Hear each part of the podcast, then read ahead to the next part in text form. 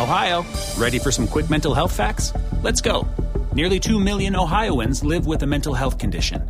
In the U.S., more than 50% of people will be diagnosed with a mental illness in their lifetime.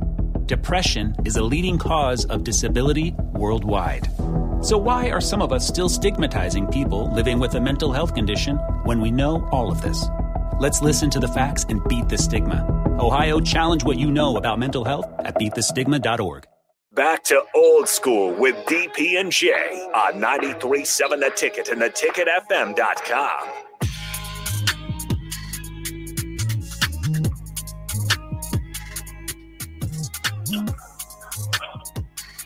All right, welcome back into Old School. I'm Harrison Arns running the ones and twos. We got Jay Foreman on the line and DP hosting as always. Again, you guys want to join the show? 402 464 5685. That is the Starter Heyman text line streaming on Facebook, YouTube, Twitch, Twitter, in Allo channel 951. Before we went to break, though, Jay, you posed a question kind of asking about the physicality. Uh, real quick, rephrase that one more time and we'll dive into it here.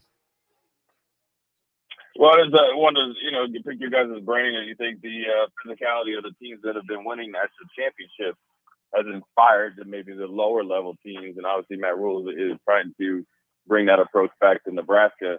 Uh, obviously, it doesn't happen overnight, uh, but you think that maybe uh, it's influenced the change of college football to get back more to a old school mentality of lining up, knock people off the ball, um, and shorten the game. Obviously, with the you know obviously the play clock challenges as well uh, play into that. You know, with the uh, changing of the rules.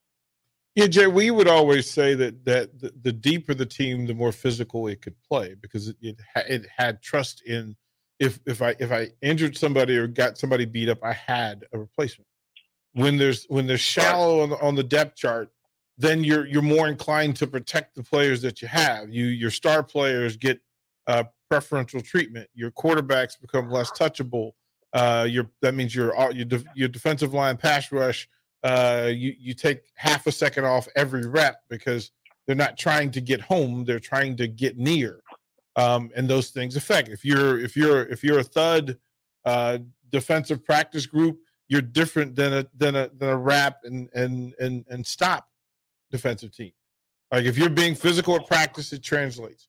That usually requires depth, right? Because you don't want physicality. You don't want right. Jay Foreman beating up on Nick Sainert.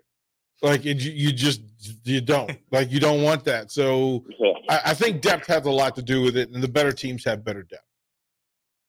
Yeah, I agree. You know, I think it's just one of those things that you know is very interesting because when you talk about a team like Oregon State and you study their, that their coach, that's exactly what he he's he's done to lessen the gap. I mean, even DP, one of your home uh, town favorite teams, Utah, that's what they they have done, and they have made made they've made essentially USC cap out. I don't know how many different times.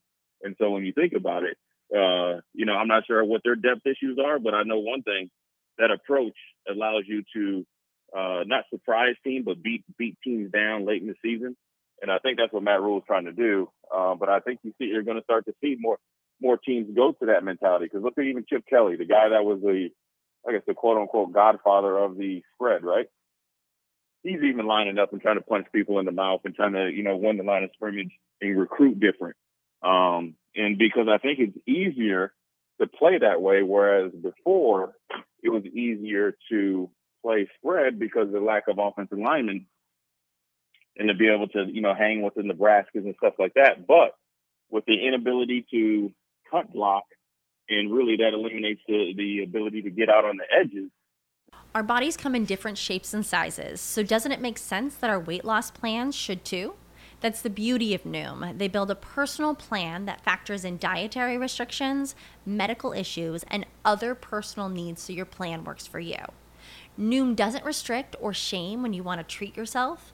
Their flexible program focuses on progress instead of perfection. You don't have to give up carbs or anything. And with their daily lessons, you can learn something new about your food choices every day. After just a few days of using the app, I learned how to recognize cues for overeating and how to choose the right foods to feel full. Stay focused on what's important to you with Noom's psychology and biology based approach. Sign up for your trial today at Noom.com. That's N O O M noom.com and check out Noom's first ever cookbook, The Noom Kitchen, for 100 healthy and delicious recipes to promote better living. Available to buy now wherever books are sold. Therefore, the uh, I guess talent gap or athletic ability gap from the offensive line that Nebraska always I felt like had an advantage, uh, be able to run and cut and get out there is lessened. So now you got to be able to get up in somebody's face and move them off the ball. So I just want to know what you guys thought about that because obviously coming down the stretch here, uh, obviously in two weeks, you're going to meet a team that Nebraska's definitely striving to be like, should try to emulate. Uh, because you know when you think about Michigan, right? What did they do? They went and said, you know what, we're going to not try to be Ohio State. We're actually going to go be the best version of us and get so good at being physical.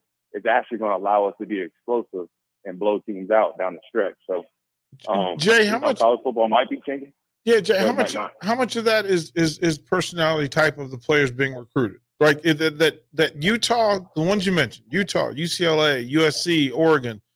There, there's a, a a a finite Pacific Island vibe where they bring in physical young people who who embraced fully the the idea and concept of just running through people no matter who it is. And then if you go to uh, different pockets of the country, you get different types of athletes, and then you're either beholden to that to that population or you, you're expanded by it. Like either you're limited by it or you're expanded by it. I think that's a big part of it as well.